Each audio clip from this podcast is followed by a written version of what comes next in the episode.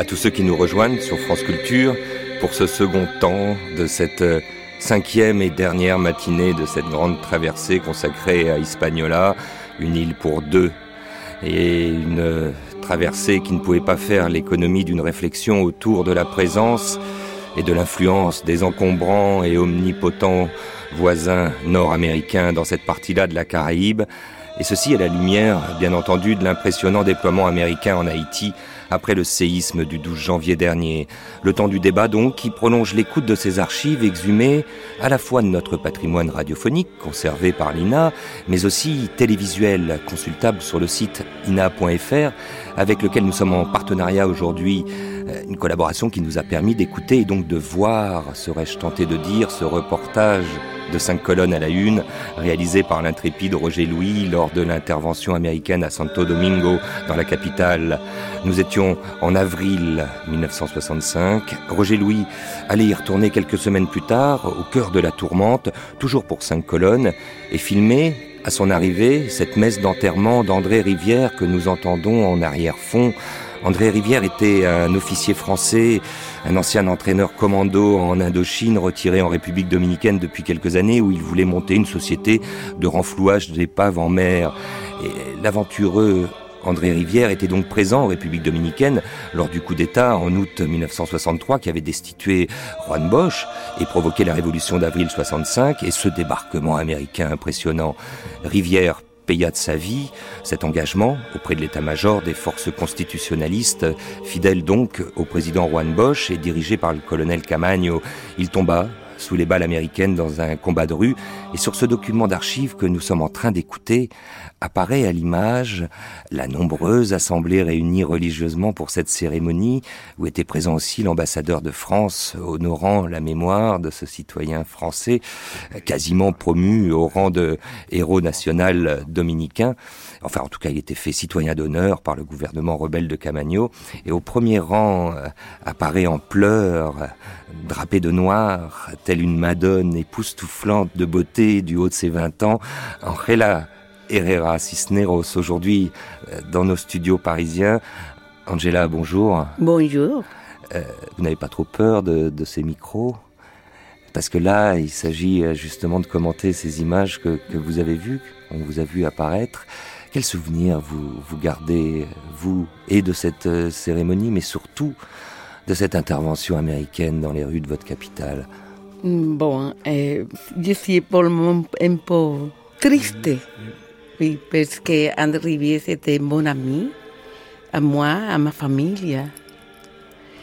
Bon, eh, il a passé 12 ans d'amitié avec André Rivière, ma famille, mes amis, tout ça. Et le 24 d'avril commence et André Rivière, il n'y avait aucune participation. Il, il, de participer à le mouvement quand les Nord-Américains à République Dominicana le 28 d'avril. Et ce jour-là, il a demandé à mon mari s'il connaît quelqu'un pour présenter de la guerre. Et mon mari, il a présenté al colonel Montes Arache. À partir de ce moment-là, André Rivière participe directement. Parce que c'était un très bon stratège. Oui, c'est très bon stratège. Et c'est le colonel Montes Arache et André Rivière qui a organisé en deux, trois jours toutes les commandes qui a participé à la guerre d'avril. Et en phase 2, on l'a entendu dans ces archives qu'on a diffusées tout à l'heure, euh, c'est un déploiement américain impressionnant, en plus, qui vient appuyer, se ranger, j'allais dire, pour vous, du mauvais côté. Ils appuient oui. les, les, les, troupes du général Wessing, et Wessing d'ailleurs. Oui. Quel souvenir vous avez, euh, Angela, de cette, euh, j'allais dire, de ce côté forcément très inégal du combat?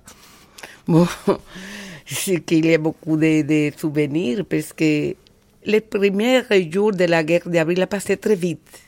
Parce que la guerre s'est, comment dire, sorprendió. C'est une surprise. C'est une surprise, même pour les militaires constitutionnalistes que pour la population. Parce que le mouvement pour le retour de Juan Bosch à la République dominicaine, il a commencé en 1963 à partir de la coup d'État pour le colonel Rafael Fernández Domínguez et jamais le, le colonel Fernández Domínguez l'a planifié en guerre. c'est à cause de l'intervention nord-américaine que ça vient en, en mouvement, en lutte armée. C'est pour ça que la participation d'André Rivière avec le colonel Montesarache c'est très importante. Même le colonel Montesarache, il était très très bien préparé, c'était un, grand militaire. Et, et tous les deux, il a, il a organisé comme je, je viens de dire, les commandes Angela, pour euh, interrompre juste un peu la torture que je vous fais subir à ce micro, je vais vous faire écouter la suite, euh, une bribe, un extrait euh, du reportage de Roger Louis. C'est à la sortie de l'église, juste après la cérémonie, justement. En face de l'église, une des jeeps capturées aux Américains par les commandos d'André Rivière et transformée en char d'assaut artisanal porte une inscription à la craie. Ceux qui n'aiment pas leur pays et ne le défendent pas sont indignes d'avoir un passé. Une signature Voltaire. Alors c'est vrai, euh, Angela, qu'on citait plus volontiers euh, Voltaire que Che Guevara dans les rues aux mains des constitutionnalistes, qui mm. n'étaient pas tous, et certainement pas, comme vous voulez le faire croire, des communistes. Non, les, mouvements du 24 avril, ce n'est pas communiste. C'est pas vrai. C'est une invention de les, de les gringos pour, pour, pour et parler très mal du mouvement. C'est un mouvement démocratique. C'est pas un mouvement communiste. Comme je viens de dire, ce n'est pas planifié. Planifié. planifié, c'est un mouvement bourgeois. Je me retourne, Angela, devant euh, euh, notre second invité pour cette table ronde aujourd'hui, euh, autour donc justement de la présence américaine sur cette île Hispaniola. Christian Giraud, Bonjour. Bonjour. C'est une question aux chercheurs euh, au CNRS que vous êtes, et qui avez comme aire euh, géographique d'études depuis de nombreuses années ce bassin caribéen que nous nommons souvent euh, la Méditerranée américaine. Pour vous, écouter des témoins de cette histoire pas si lointaine comme Angela, ça fait partie aussi, j'imagine, de vos travaux de, de chercheur. Le géographe est aussi historien. Et, et l'une des premières vertu, je pense, de ce récit habité, c'est de nous montrer que ce passé n'est pas vraiment totalement passé, je veux dire là digéré, oui, c'est une, période un peu de, transition. Je crois que ces choses ont 40 ans, 50 ans d'existence, mais enfin, elles, ont quand même leurs répercussions aujourd'hui. Bon, c'est vrai que c'était quand même une période de, du XXe siècle qui était caractérisée par la guerre froide en particulier, la hantise du communisme euh, du côté des, euh, des Américains. Et dans l'intervention qu'ils ont réalisée en République dominicaine, c'est le facteur dominant. On le sait euh, à partir des, des archives que de la présidence de Johnson. Johnson était complètement obsédé par cette histoire-là ils ont fabriqué pratiquement des preuves pour dire qu'il y avait des communistes à Santo Domingo. Il y avait, il y avait très peu de communistes en, République dominicaine et à Santo Domingo, je crois qu'on pouvait les compter pratiquement sur le doigt des, deux mains. Le nombre de communistes vraiment qui avaient leur carte du Parti communiste. Donc une intervention, une guerre euh, fabriquée. Ah, c'était fabriqué, mais c'était c'était que il y avait quand même une dans un contexte particulier. Dans un contexte particulier, c'est le contexte du, début de la guerre du Vietnam également. Hein. Où ils sont embourbés presque. commence l'embour... Non, pas commence, encore embourbés. voilà. Commencent les premières attaques sur euh, sur le Nord Vietnam euh, le mois suivant. Hein. C'est donc au mois de mai 65 que commencent les, les grosses attaques sur sur Hanoï. Donc c'est Mais Santo Domingo, c'est pas Saigon. non, même si on entend des commentaires. Mais, mais bon, ils a, à partir de, de 60, enfin déjà de 63, 65, ils avaient bien compris que Cuba était perdu pour eux. C'était quand même sur le plan stratégique considéré comme quelque chose d'extrêmement. Bon, il y a eu la crise des fusées en 1962, donc on est en pleine guerre froide. Euh, ils savent que l'Union soviétique euh, surveille la situation. D'autre part, Cuba est quand même très menaçant parce que Cuba envoie euh, des groupes de guérilla en Colombie, au Venezuela, en Amérique du Sud et, et en Amérique centrale. Donc, si vous voulez, pour eux, c'est un, c'est un danger majeur. Hein. Donc, ils vont considérer ce mouvement constitutionnaliste, qui est un mouvement démocratique, comme on vient de le dire, comme quelque chose qui est fabriqué à partir de Cuba et comme un complot communiste. Donc là, et ils vont intervenir massivement pour tuer ce mouvement démocratique. Alors brièvement, euh, Christian Giraud, comment euh, s'est achevé euh, cet épisode, cette, cette drôle de guerre-là, cette guerre avec ce mauvais ennemi? ben les, les, Américains se retrouvent en fait devant une situation compliquée parce qu'en fait d'abord, ils se retrouvent en pleine... C'est une guerre qui a lieu dans une grande ville. Santo Domingo devait avoir à peu, à peu près à l'époque quelque chose comme 700 800 000 habitants, donc c'est pas quand même une toute petite ville, hein, c'est une ville déjà assez importante. Il y a un aéroport juste en plein centre de, de la ville. Il y a effectivement un autre aéroport militaire euh, à l'est. Il y a un pont au milieu et euh, les constitutionnalistes, c'est-à-dire le, mouvement rebelle euh, constitutionnaliste qui veut rétablir la Constitution de 1963, occupent la ville. Et en réalité, ils ont la population civile qui est en face d'eux. Et les Américains débarquent avec des forces très importantes, représentant environ 30 000 marines, en l'espace de trois jours, quatre jours, et avec des tanks, avec des moyens considérables. Donc cette intervention va durer jusque, si je ne me trompe pas, en septembre 66. Voilà. En fait, euh, bon, évidemment, ils, ils, ont des problèmes au niveau de l'opinion internationale, parce que l'opinion internationale est un peu horrifiée de, de cette situation-là. On l'a entendu dans les revues de presse. Hein, il y, a des manifestations partout, euh, dans tous les pays d'Amérique latine en particulier, et même aux États-Unis aussi, bien sûr. Euh, moi, à l'époque, j'étais au Mexique, et je me souviens très bien des grosses manifestations qu'il y avait sur le Paseo de la Reforma devant l'ambassade américaine.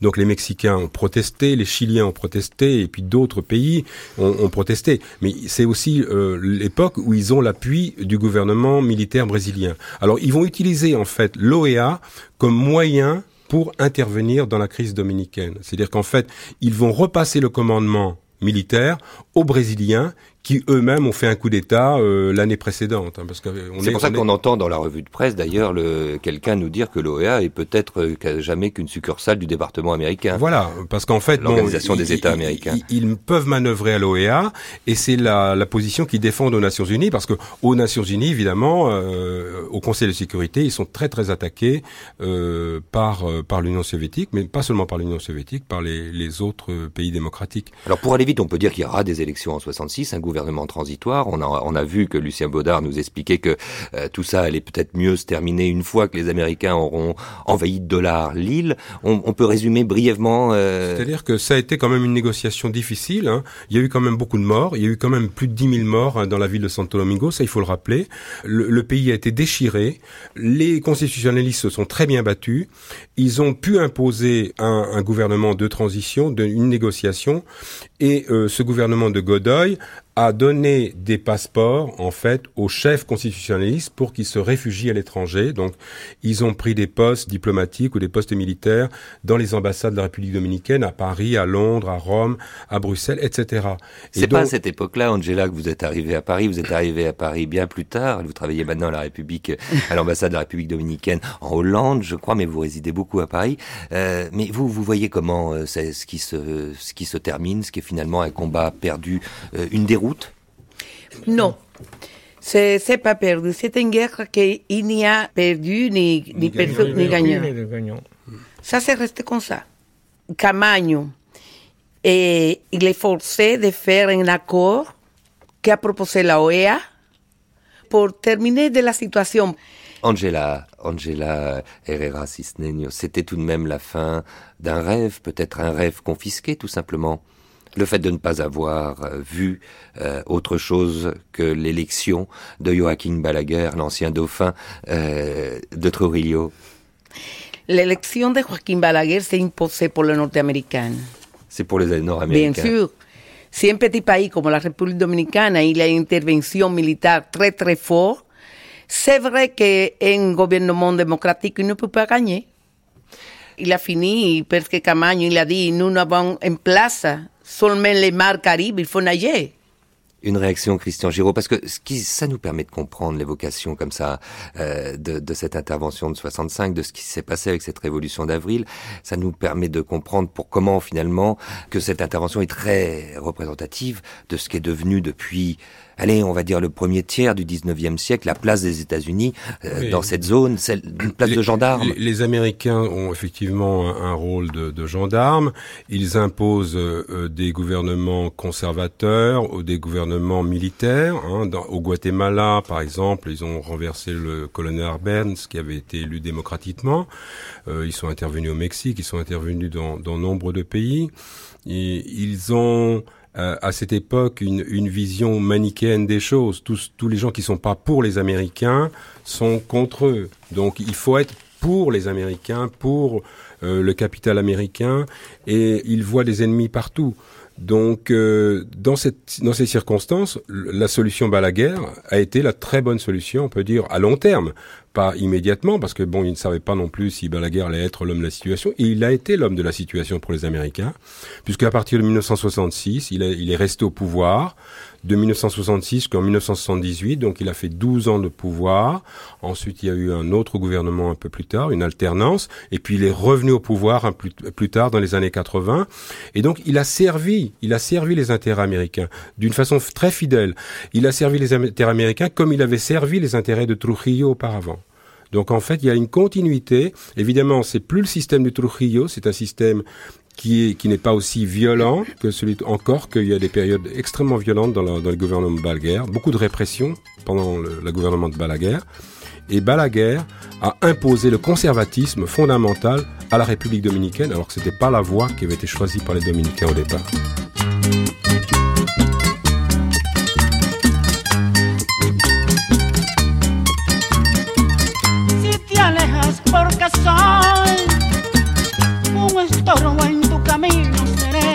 Ti el destino, doquiera que vaya voy.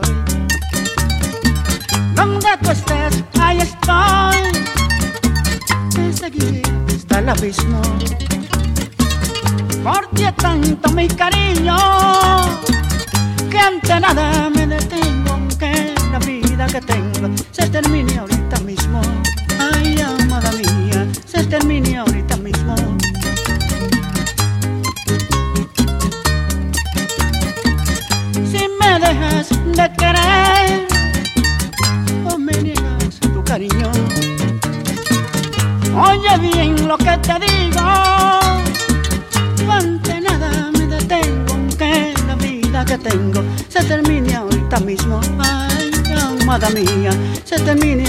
mismo.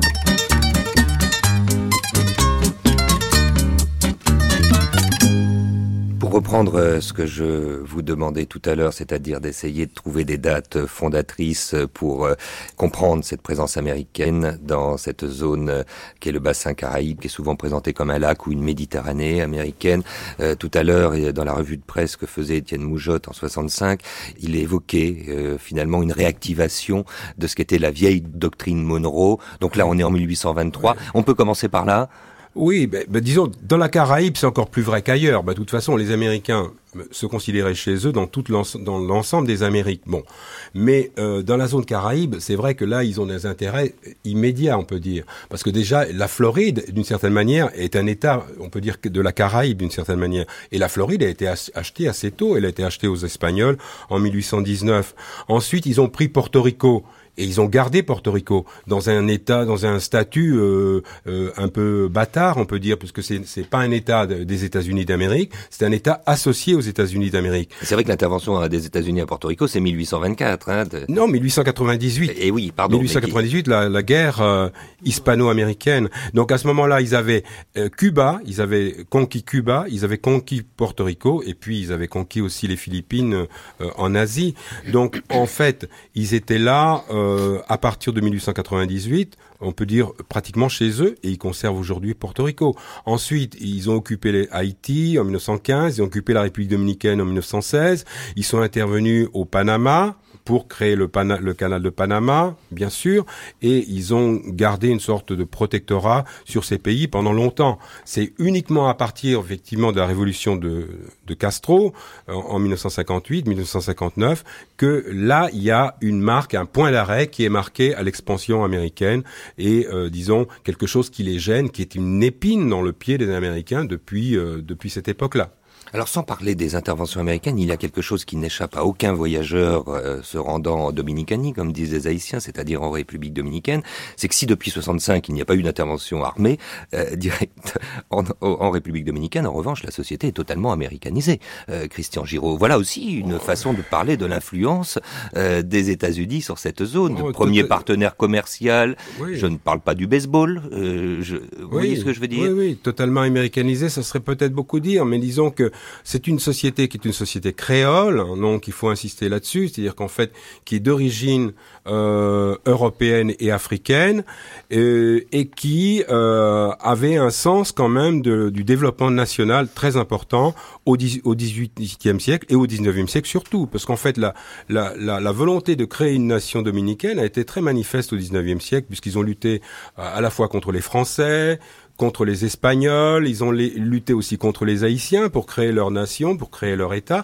et puis après ils se sont retrouvés devant la puissance américaine au début du XXe siècle. Les Américains ont commencé par contrôler les douanes, et puis ensuite ils ont pris le contrôle militaire du pays. Et ça, les Dominicains, les, Dominicains sont des gens très fiers. Hein. Une intervention qui va durer huit ans qu'on avait, euh, voilà. a évoqué précédemment. ils ont pu euh, faire relâcher la pression américaine, euh, mais évidemment avec ensuite des accords du temps de, de Trujillo, bien sûr, parce que il faut rappeler aussi que ce sont des petits pays dans la Caraïbe, donc des tout petits pays dans l'ensemble, euh, face à un très grand pays. Donc il y a un problème de, rapport euh, de force qui est quand même euh, à leur désavantage.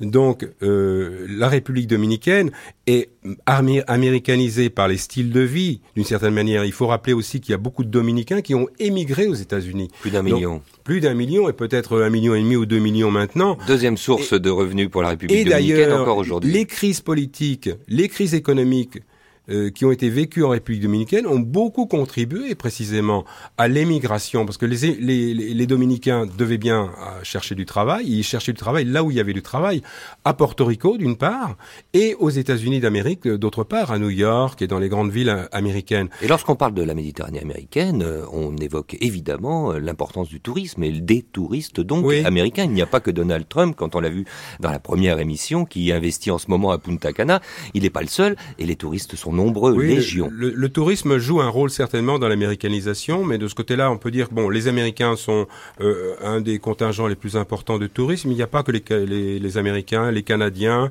euh, sont très nombreux en République dominicaine. Puis c'est devenu une destination internationale la République dominicaine.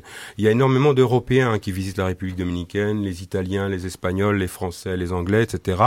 Et donc c'est un peu un melting pot, on peut dire, de touristes de ce côté-là. Alors on trouve des hôtels qui sont plutôt de tendance américaine, canadienne euh, italienne, etc. Mais euh, oui. J'avais envie de revenir avec vous. Euh, Christian Giraud sur ces interventions, celles qui sont les plus visibles, ces interventions armées. Vous avez commencé à l'évoquer, vous avez évoqué 1915, euh, et pour la République dominicaine et l'an d'après 1916 pour Haïti, une occupation qui va durer 24 ans, je crois. Mais euh, n'allons pas jusque-là, parce que ça a été un peu euh, aussi évoqué dans de la diffusion de nos archives, cette intervention de 1915 en Haïti. Moi, j'aimerais revenir à Haïti précisément, parce que l'histoire d'Haïti est, est, est à mon avis, euh, celle euh, précisément d'interventions militaires répétées menées par Washington depuis cette année 1915. Donc euh, remontons à 1986. Pas d'intervention américaine, mais Baby Doc est lâché par les Américains. Baby Doc était lâché par les Américains, oui, depuis depuis quelques mois en 1986, en février 1986, lorsqu'il doit quitter le pays. Mais Baby Doc n'est pas n'est pas un personnage très intéressant en fait. Euh, C'était une genre de camarilla qui, qui était au pouvoir. Euh, sa femme euh, le menait. Avant, c'était sa mère qui était la, la veuve euh, la veuve du Valier. Euh, il représentait les intérêts d'une bourgeoisie euh, qui faisait les affaires en Haïti. Euh, c'est pas c'est pas un personnage très intéressant. Mais alors le, le, le drame d'Haïti, c'est que c'est Aristide. Euh, c'est que en bon entre 86 et 90, vous avez une période extrêmement troublée, des élections qui n'ont pas, vous avez quand même l'élaboration d'une constitution, ça c'est peut-être un point positif. Le seul point positif, on peut dire, 1987, euh, et puis des coups d'État, euh, et puis l'arrivée d'Aristide au pouvoir, bien sûr. Mais la, la, période est très au bout de sept mois en 91, avec un coup d'État, mais lâché par les Américains. Alors là, il y a un parallèle avec la République dominicaine, parce que en fait, on, s'aperçoit qu'Aristide est resté au pouvoir à peu près le même, même nombre de mois que, que Juan, Bosch. oui. Disons qu'il a été renversé au bout de huit mois. Et donc, euh, on, renversé, il part mais, aux États-Unis, figurez-vous, à Washington. il revient trois ans après, mais cette fois-ci, intervention américaine des très visibles. C'est des comparaisons, oui. C'est-à-dire que hum, pour Haïti, euh, il faut la, la, la il y a, y a, pas mal de différences entre Haïti et la République dominicaine. En, en, République dominicaine, vous aviez quand même des forces politiques bien constituées, bien organisées. En particulier, le Parti révolutionnaire dominicain est un parti bien organisé. Vous avez eu le Movimiento 14 de Junio, qui était un parti bien organisé. Vous aviez un petit parti communiste, comme j'ai dit, extrêmement faible, etc. Vous aviez des partis de droite qui était bien organisé, ou du centre qui était bien organisé. En Haïti, malheureusement, il n'y a pas de parti politique comme ça. Donc en fait, euh, en Haïti, euh, les, les, forces euh, sont des forces beaucoup plus faibles et à ce moment-là, ce sont des personnalités qui s'imposent ou des militaires. Disons, en Haïti, traditionnellement, c'était des militaires qui sont imposés. Donc moi je revenais euh, sur cette intervention américaine où effectivement il fallait remettre en place en 1994 le président en exil Jean-Bertrand Aristide.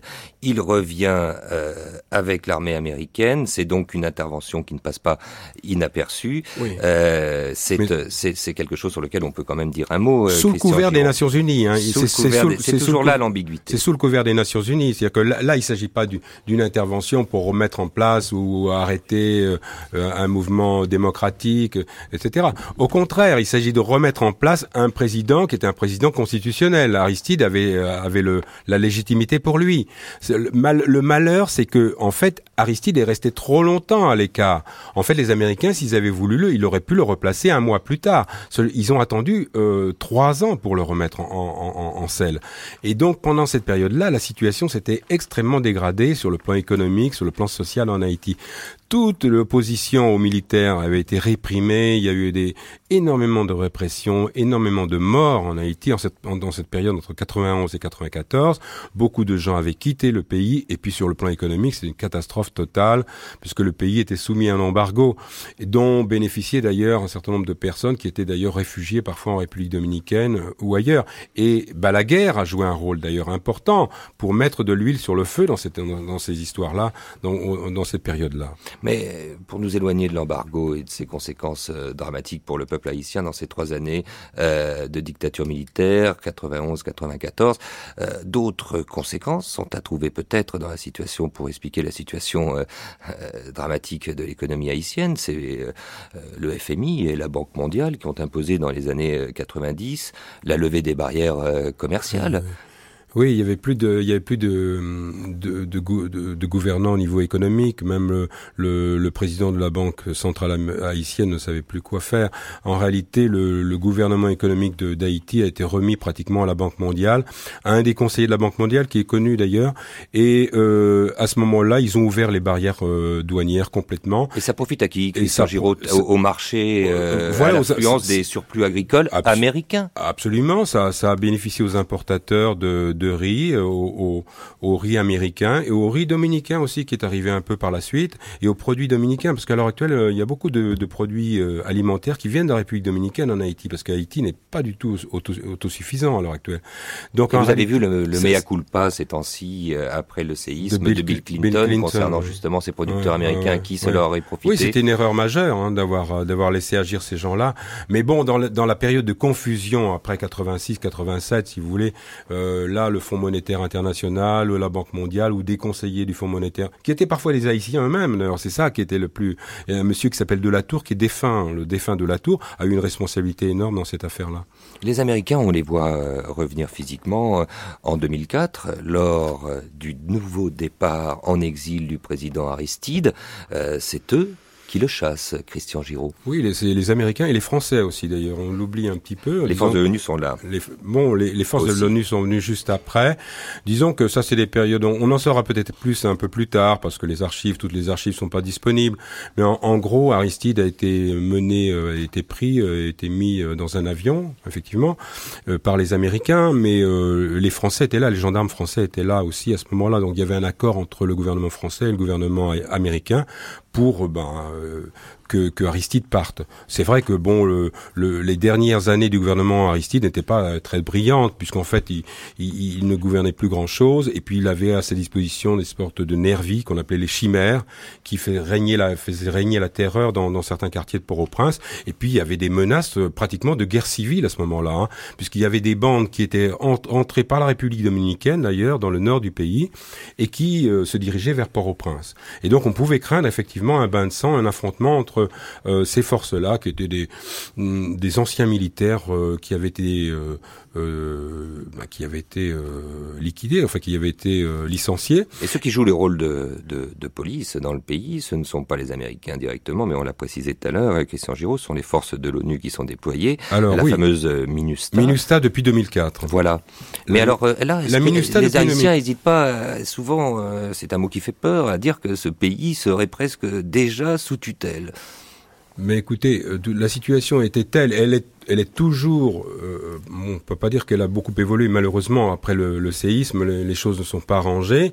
Euh, il n'y a pas, disons, de de, de, système de gouvernement euh, légitime, euh, euh, complètement euh, évident en, Haïti. Donc en réalité, la MINUSTA, il était indispensable de, de faire déployer les forces de la, de la, des, des Nations Unies à ce moment-là. Et je pense que les, les Brésiliens qui avaient pris la, la direction de, de, la MINUSTA à ce moment-là en 2004, les Chiliens qui étaient, qui étaient avec eux, les Argentins, ont eu beaucoup de courage. Ils ont eu beaucoup de difficultés aussi parce qu'à ce moment-là, en 2004, entre 2004 et 2007, euh, ils se sont trouvés euh, face à des bandes armées, à, des trafiquants euh, de, de drogue, à des criminels qui n'hésitaient pas à faire des rapts d'enfants, des, des, vols, etc. contre la population civile. Et on dit que Christian Giraud, le 12 janvier, lorsqu'intervient cette catastrophe, le séisme, c'était la première année que tout commençait peut-être à, comment, à aller un peu mieux. Et on arrive, alors là, euh, sous couvert effectivement d'opérations euh, humanitaires, à cette nouvelle intervention en masse euh, du voisin américain dans un autre contexte. Oui, les Américains sont intervenus euh, en masse euh, parce qu'ils avaient les moyens de le faire, je pense, parce que bon, ils pouvaient, c'était les seuls qui pouvaient déployer peut-être des, avions gros porteurs euh, ou, des bâtiments, des bâtiments de la marine, un navire hôpital en l'occurrence. Bon, ceci dit, faut pas trop le reprocher. Il y avait un seul aéroport qui était disponible, c'était l'aéroport de Port-au-Prince. Il avait ses limites avec une seule piste. On pouvait pas faire atterrir tous les avions au même moment non plus. Il me hein. semble que je pense que la France a fait a élevé euh, peut-être une petite protestation à un moment ah bah, donné concernant le le fait que mais vous avez été témoin donc euh, Alain Joannet, notre ministre de la coopération jusqu'il y a peu, avait comparé cette action euh, américaine euh, en Haïti à une occupation. Il est juste question d'aider Haïti, pas de l'occuper, mais très rapidement, et, les, les, choses sont revenues dans l'ordre. Les critiques se sont un peu tues. Des problèmes techniques. Bon, c'est concernant le bon, le port était détruit. Hein. Le port était détruit. Donc donc les, les, bateaux pouvaient pas accoster parce que les, quais étaient carrément détruits. Donc euh, l'aéroport, heureusement, n'était pas détruit, mais il, n'y avait qu'une seule piste. Alors après, il fallait faire intervenir des hélicoptères ou faire arriver le matériel par la République dominicaine. Et c'est ce qui, s'est passé. Beaucoup de, matériel est arrivé par la République dominicaine, par Barahona et par euh, et de, Santo Domingo. On arrive dans le second temps de cette émission justement. Les outils, euh, Christian Giraud du journaliste, ne sont pas nécessairement ceux du chercheur. Alors je ne sais pas si vous avez déjà taper par exemple les entrées euh, euh, États-Unis, intervention Caraïbes, euh, sur le moteur de recherche tout puissant, hein, celui qui condense et articule supposément le savoir monde à portée de clic, Google. Eh bien, si vous le faites, vous verrez que figure en bonne place la longue euh, analyse euh, publiée par la revue électronique euh, géostratégie.com, écrite cette analyse par l'écrivain et diplomate franco-croate, l'avocat et géopoliticien spécialiste des questions stratégiques, Yue George Vujic, qui est sous le titre cette analyse qui a retenu euh, mon attention et qui va structurer maintenant euh, cette seconde partie de notre entretien, les États-Unis et l'humanitarisme stratégique dans les Caraïbes. Un article écrit, euh, je crois, Maître Vujic, un peu au lendemain du séisme, dans une certaine urgence, au moment où il y avait que de timides critiques sur justement les opérations de secours prises en main par les Américains. C'est exact. Vous êtes là en ligne avec nous depuis Zagreb. bonjour à tout le monde, aux invités, à, l'émission Hispaniola.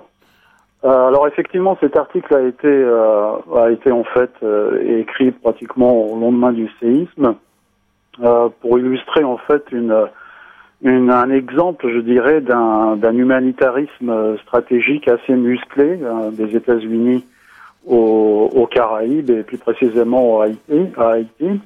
Euh, ma base de recherche a été en fait euh, euh, le nouveau type de discours humanitariste qui s'est développé aux États-Unis et même à l'échelon euh, international à partir de 89, après la chute du mur de Berlin, où l'humanitarisme comme discours légitimement a finalement euh, servi euh, les interventions euh, américaines de par le monde. On se souvient du spectacle de la Somalie, c'est ça Spectacle, oui, tout à fait, au Soudan. On a eu en 90 au Kurdistan irakien, hein, où les, les Américains sont intervenus en zone protégée, et un peu plus loin, donc au Kosovo. Donc on a finalement un, une, j'ai décrit ça comme une mondialisation philanthropique qui suit la trajectoire d'une mondialisation économique par parce que en écoutant un peu vos intervenants et surtout euh, euh, Monsieur Giraud, euh, lorsqu'il évoque effectivement donc les intérêts américains depuis la doctrine de, de Monroe euh, dans le bassin caribéen, je pense qu'il est important de, de souligner euh, qu'à partir des années 90 et plus précisément lorsque Aristide est rétabli en 94 au pouvoir, c'est quand même l'administration Bill Clinton qui le rétablit sous une seule condition, bien sûr, rétablir la démocratie, mais aussi, on ne le souligne pas assez, d'appliquer à la lettre le programme néolibéral surnommé Plan de la mort par les Haïtiens. Il s'agissait donc d'un programme de son opposant lors des dernières élections, un ancien fonctionnaire de la Banque mondiale, Marc, Bazin. Alors, euh, on se pose un peu cette question de, de savoir pourquoi Aristide a, a, été rétabli. En fait, il a été rétabli pour appliquer dans le bassin caribéen comme dans les Amériques, dans le, le dans, dans, en fait dans la configuration andine, euh, caraïbienne et Amérique latine, le programme ultra néolibéral de Bill Clinton et que Bush a, a poursuivi. Je, Moi, je, je, je oui, oui, oui je, vous interromps juste, euh, Maître Vujicic, 10 mhm. secondes. Je laisse la parole là à Christian Giraud. je, rappelle que vous êtes euh, en ligne avec nous depuis mhm. euh, Zagreb.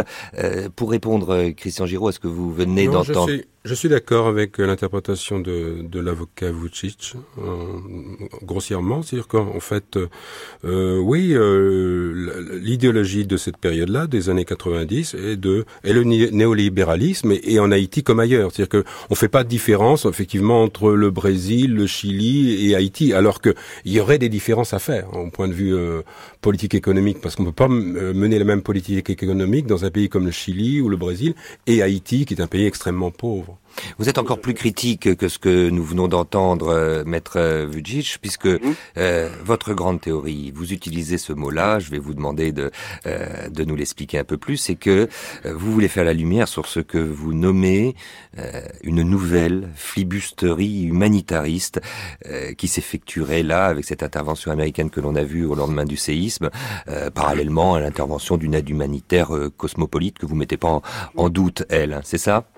Tout à fait. Euh, moi, afin de conforter donc euh, cette thèse de l'humanitarisme euh, stratégique, je pense qu'il n'y a qu'à constater la, la forte disproportion entre l'aide matérielle acheminée par les États-Unis et la contribution militaire états-unienne, hein, afin de, de résorber cette, la catastrophe humanitaire haïtienne. Washington a quand même dépêché plus de 16 000 hommes, a donné 69-70 millions, je pense, de dollars euh, euh, d'aide. Euh, les États-Unis maintenant se, assument de facto la coordination des secours sur place, ce qui est une bonne chose bien sûr, hein, mais elles contrôlent en même temps l'ensemble de l'aéroport de Port-au-Prince, l'ensemble donc des, des voies stratégiques. Ma thèse, en fait, est de dire qu'il est clair que les États-Unis ont, bien sûr, sous prétexte de sécurisation de, de la région, joué la carte euh, de la militarisation de Haïti qui constitue une des armes euh, privilégiées de l'humanitarisme stratégique. Euh, moi, je pense qu'il ne faut plus être naïf sur les sur les formes d'intervention humanitaristes. On, on, se souvient plus près euh, plus près de nous la volonté des États-Unis de venir en aide suite au cyclone de Narges en, en Birmanie en 2008 euh, de la Birmanie, la junte militaire étant sous sanction euh, des États-Unis de, de, euh, de l'ONU, a rejeté donc a purement et simplement rejeté l'intervention humanitaire des États-Unis parce qu'ils considéraient qu'ils allaient en fait s'ingérer et militariser, militariser la région. Vous, vous, êtes le premier euh, à le rappeler à vos lecteurs, euh, euh, George Vujic, que, que, la piraterie euh, légale et, et, militaire a été abolie il y a, il y a près de, de, trois siècles maintenant. Et ce que vous dites, c'est que cette activité reste toujours légale aux États-Unis parce que la course, comme on l'appelait avant, euh, a été abolie au traité de Paris donc en 1856. Cependant, les États-Unis n'en sont pas signataires. C'est ça? Oui, tout à fait, tout à fait. Donc euh, mon article, en fait, est un, fait un peu un clin d'œil euh, donc euh, à l'institution de la course, donc à ce qu'on pourrait appeler donc la, la, la fumisterie légale anglaise avec William Drake, où finalement on, on concédait donc à, à, des mauvais garçons en fait la, la possibilité donc et puis aussi les, les moyens euh, d'intervenir donc euh, dans des eaux lointaines, hein, dans des contrées lointaines, au, euh, pour servir donc soit à l'époque donc les, les intérêts de la Compagnie des Indes, de, de la couronne. Aujourd'hui, effectivement, hein, les États-Unis peuvent tout à fait sous-traiter à des firmes privées. On parle en, géopolitique, en géopolitique et en géostratégie de, de privatisation de la guerre, hein, de privatisation même des, euh, des guerres euh, euh, thalassocratiques, hein, ce qu'on peut appeler donc des interventions de, de, de piraterie, c'est un pur euphémisme. Hein. Alors, euh, même si euh, Christian Giraud, euh, maître Vujich, précise que le sabre crochu de Barberousse est aujourd'hui remplacé par le drame humanitaire aux aspects altruistes, vous avez certainement des choses à dire là-dessus, parce que ce qui est du domaine du chercheur, comme vous, ici au CNRS, spécialisé de cette zone, là, trouve ses limites dans ses analyses par trop, pour vous, peut-être militantes? Ce que je pense, c'est que euh, d'abord les Américains, bon, de fait, ils étaient là parce qu'ils avaient euh, bon tous les moyens euh, techniques, qu'ils maîtrisaient les moyens techniques pour intervenir. Et je pense qu'ils l'ont fait de bonne foi. Je, je, je ne suis pas euh, en faveur de la, de la théorie ou des théories des, des complots. D'autre part, l'intérêt stratégique d'un pays comme, comme Haïti est relativement mineur. Euh, bon, on, certes, on est dans la Caraïbe et la Caraïbe est importante pour les États-Unis parce que ce sont les pays qui sont voisins de, de, de leur pays. Et puis le problème de Cuba n'est pas résolu euh, pour eux. Euh, mais euh, là, on va pas. Il n'est pas question d'un deuxième Cuba comme il était question en République dominicaine il y a 40 ans ou, il, y a, ou il y a 50 ans. Donc euh, le problème stratégique n'est pas majeur. Je pense que les Américains veulent se donner bonne conscience aussi. Bon, il faut quand même savoir que c'est un pays où il y a toutes les missions euh, protestantes et qui sont implantées d'ailleurs en Haïti. Et donc les pasteurs faisaient appel euh, naturellement à leurs églises qui sont au, dans le continent américain pour demander de l'aide. Et d'autre part, ils ont cette des... charité-là est très présente. Cette, charité, cette vous l'avez vu vous-même sur place. Et on a on a rapatrié énormément de blessés sur les hôpitaux de Miami, par exemple. On a même été soigner des gens. On les, a rapatriés jusqu'à Philadelphie, jusqu'à New York. C'est-à-dire des gens qui étaient vraiment blessés, qui avaient besoin parce que sur place, il n'y avait pas de, de structure sanitaire euh, à, au moment pour pour soigner les, les, les, blessés après le tremblement de terre.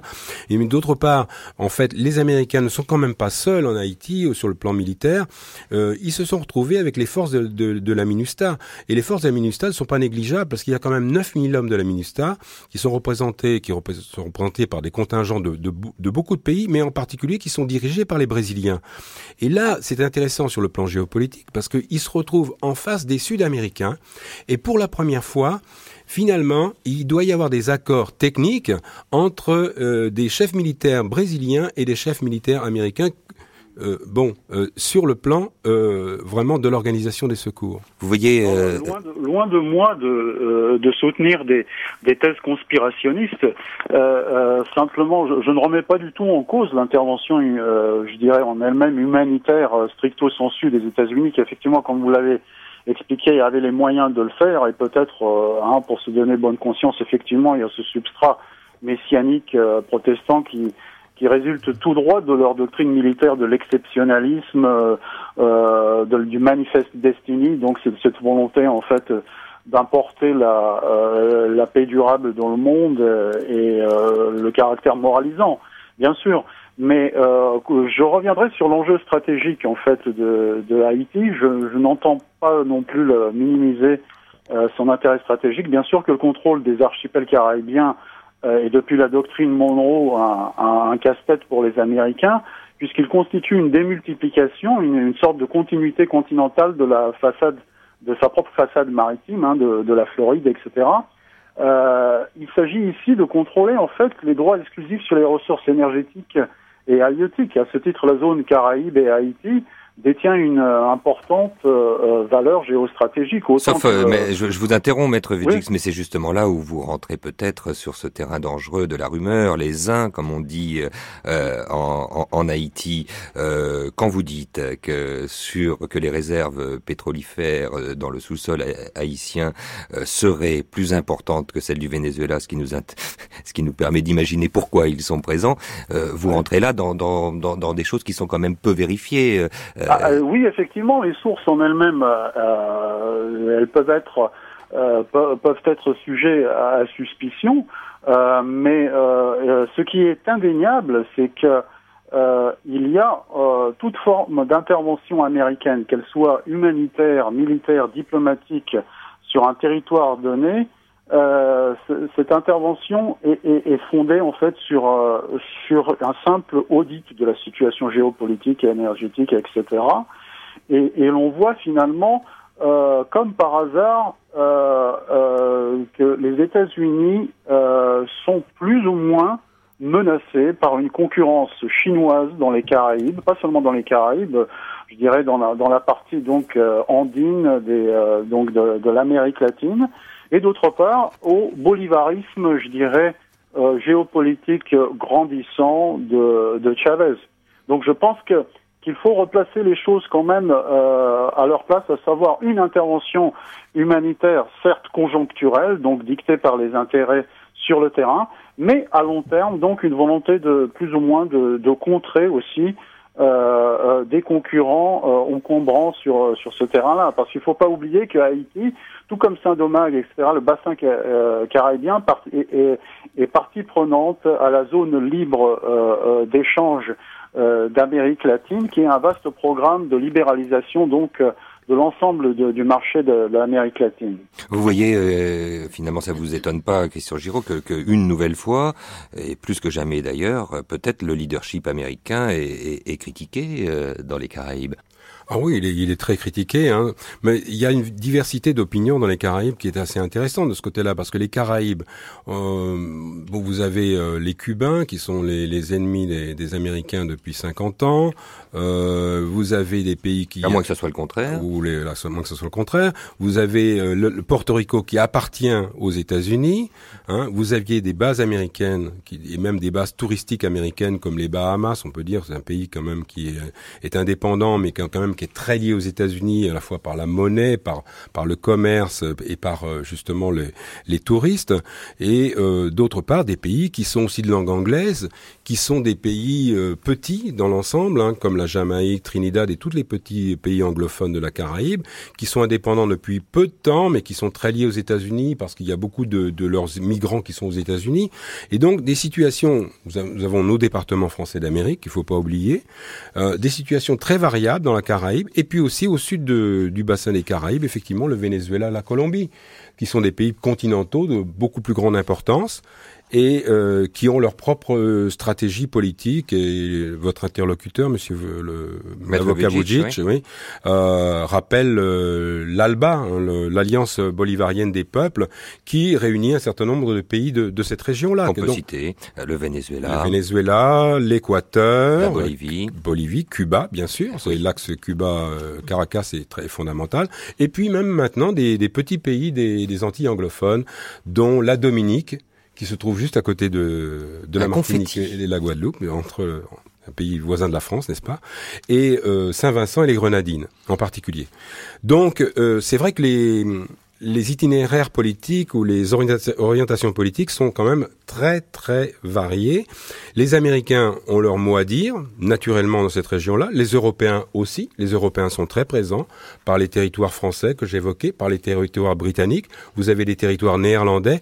Et de ce point de vue-là, c'est curieux de le rappeler parce qu'on parlait de la doctrine de Monroe, parce que la, la, doctrine de Monroe dit en gros les Européens ne doivent pas ne doivent pas s'occuper des affaires des, des Amériques. Ben dans la Caraïbe, c'est là où les Européens sont le plus présents en fait dans les Amériques. Bon, on est présent aussi à Saint-Pierre-et-Miquelon, on est un peu présent au Canada par la langue française d'une certaine manière aussi, mais euh, et par le, statut du Canada aussi, le rattachement à la reine. Mais euh, en fait, les Européens sont très présents dans les Caraïbes. Donc, dans les Caraïbes, vous avez un croisement des intérêts sud-américains, des intérêts nord-américains et des intérêts des États-Unis, bien sûr, très stratégiques, ça j'en suis, j'en conviens, et les intérêts des Européens également. Il nous reste peu de temps euh, et on va pas se lancer dans, dans justement euh, des prophéties quelconques avec vous, euh, Christian Giraud, avec vous, Maître Vujicic, mais néanmoins évoquer ce que pourrait être demain le futur d'Haïti, précisément, puisque c'est à cause de ce tremblement de terre que ces émissions ont eu lieu toute cette semaine, bien sûr, sans que le tremblement de terre soit l'objet central, les auditeurs l'auront compris, de notre démarche. Aujourd'hui, euh, la reconstruction euh, semble bien mal démarrer, euh, mais il apparaît que les États-Unis paraissent, je, crois, soucieux de traiter Haïti, bien qu'extrêmement affaibli, toujours en état souverain, ainsi que de respecter le rôle prééminent de, l'ONU. On est loin de votre scénario, Maître Vujic, que je vous, si je vous ai bien lu, d'un, du protectorat ou de l'annexion, n'est-ce pas? Non, je, je, pense que l'un n'exclut pas l'autre. Le, le, bon traitement en caractère de marketing humanitariste est tout à fait compréhensible dans la mesure où une solution dépendante à Haïti, une solution dépendante de l'ONU, pourrait faire passer le cas d'Haïti euh, euh, à la place qu'elle occupe depuis 2004 euh, dans le rang donc des, États euh, sous chapitre 7 de la, de la Charte des Nations Unies. Euh, le chapitre 7, ce sont les États qui sont catégorisés comme menaces pour la paix internationale. Eh bien depuis le, le séisme, donc avec avec le chaos hein, économique humanitaire, euh, etc., économique que ça euh, qui, qui, qui foisonne, euh, cet État peut tout à fait basculer sous les chapitres 11, 12, 13. il s'agit de territoires non autonomes et administration fiduciaire un fi, fiduciaire. On parle d'administration fiduciaire, donc pour en fait, euh, je dirais imposer un protectorat fiscaliste type, type donc État, euh, État donc euh, fiduciaire. On pourrait, on pourrait préférer euh, la notion de pupille de l'humanité créée par Régis Debray pour l'appliquer. Ouais. Oui, pour l'appliquer. L'autre possibilité qui devient de plus en plus possible serait qu'Haïti, de facto, euh, suive l'exemple d'autres territoires insulaires qui sont passés sous le contrôle des États-Unis, comme les îles Baker, Howland, les, les îles Vierges, les Samoa, Porto Rico. L'action humanitaire ici euh, pour ces raisons géopolitiques, je l'ai souligné, euh, est en fait euh, très expérimentale. En fait, elle est, mise sur le banc d'essai. Elle pourrait en quelque sorte se transformer en un modèle interventionniste, euh, humanitariste, stratégique à l'échelon à l'échelon global. Christian Giraud, je profite de tout ce que vous savez sur cette zone en tant que directeur de recherche au CNRS euh, à l'Institut des hautes études de l'Amérique latine pour peut-être euh, tenter de d'aller dans, dans non pas je, je l'ai dit une vision sur le futur d'Haïti qui paraît peut-être prématurée, mais où en est-on et que pensez-vous? Oui. Euh L'ONU a nommé euh, Bill Clinton comme euh, son représentant euh, sur la question haïtienne. Donc il y a un comité intérimaire qui va juger des projets de la reconstruction. Et dans ce comité, vous avez des, des, des Américains, des États-Uniens, des, des, Canadiens, des Européens, et de l'autre côté, des représentants du, du, gouvernement haïtien.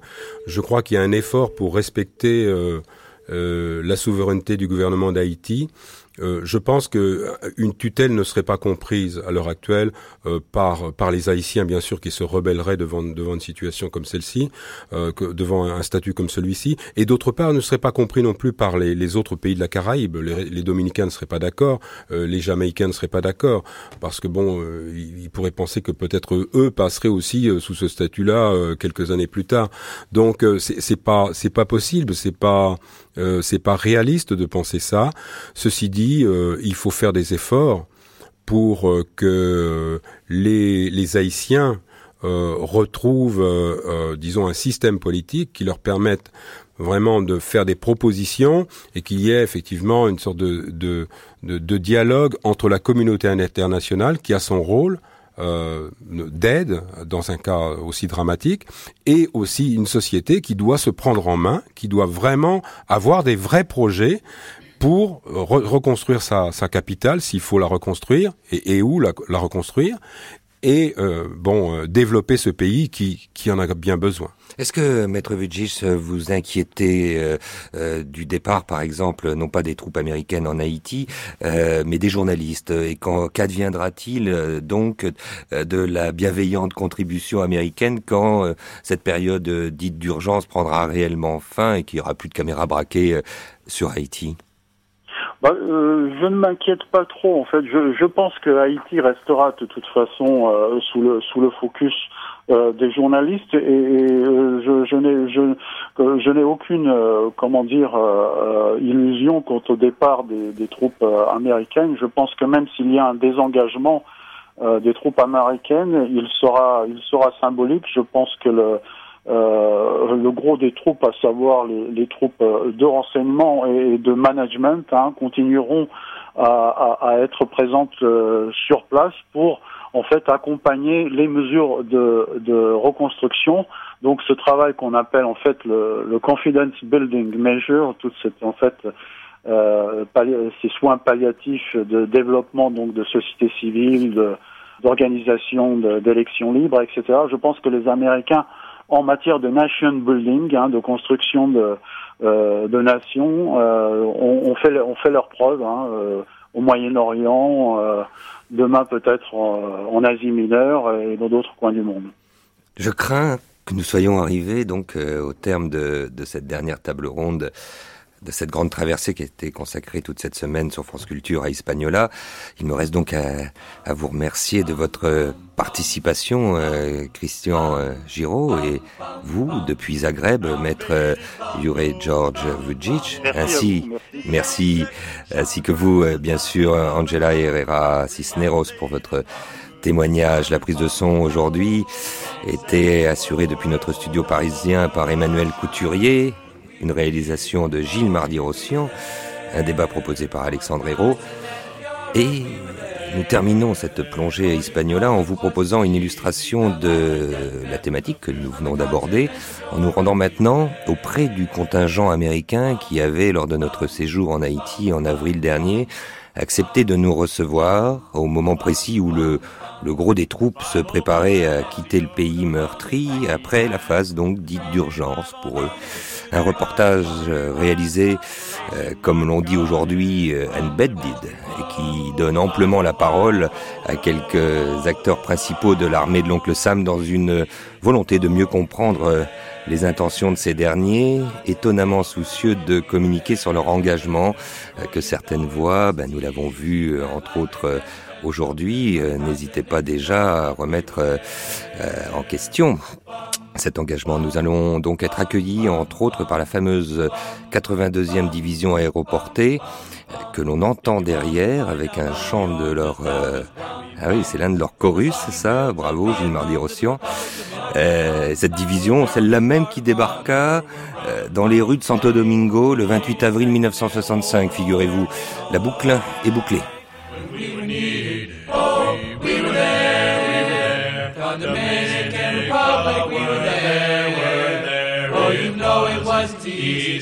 Life and death met the fair. When the war of Southeast Asia, we were there.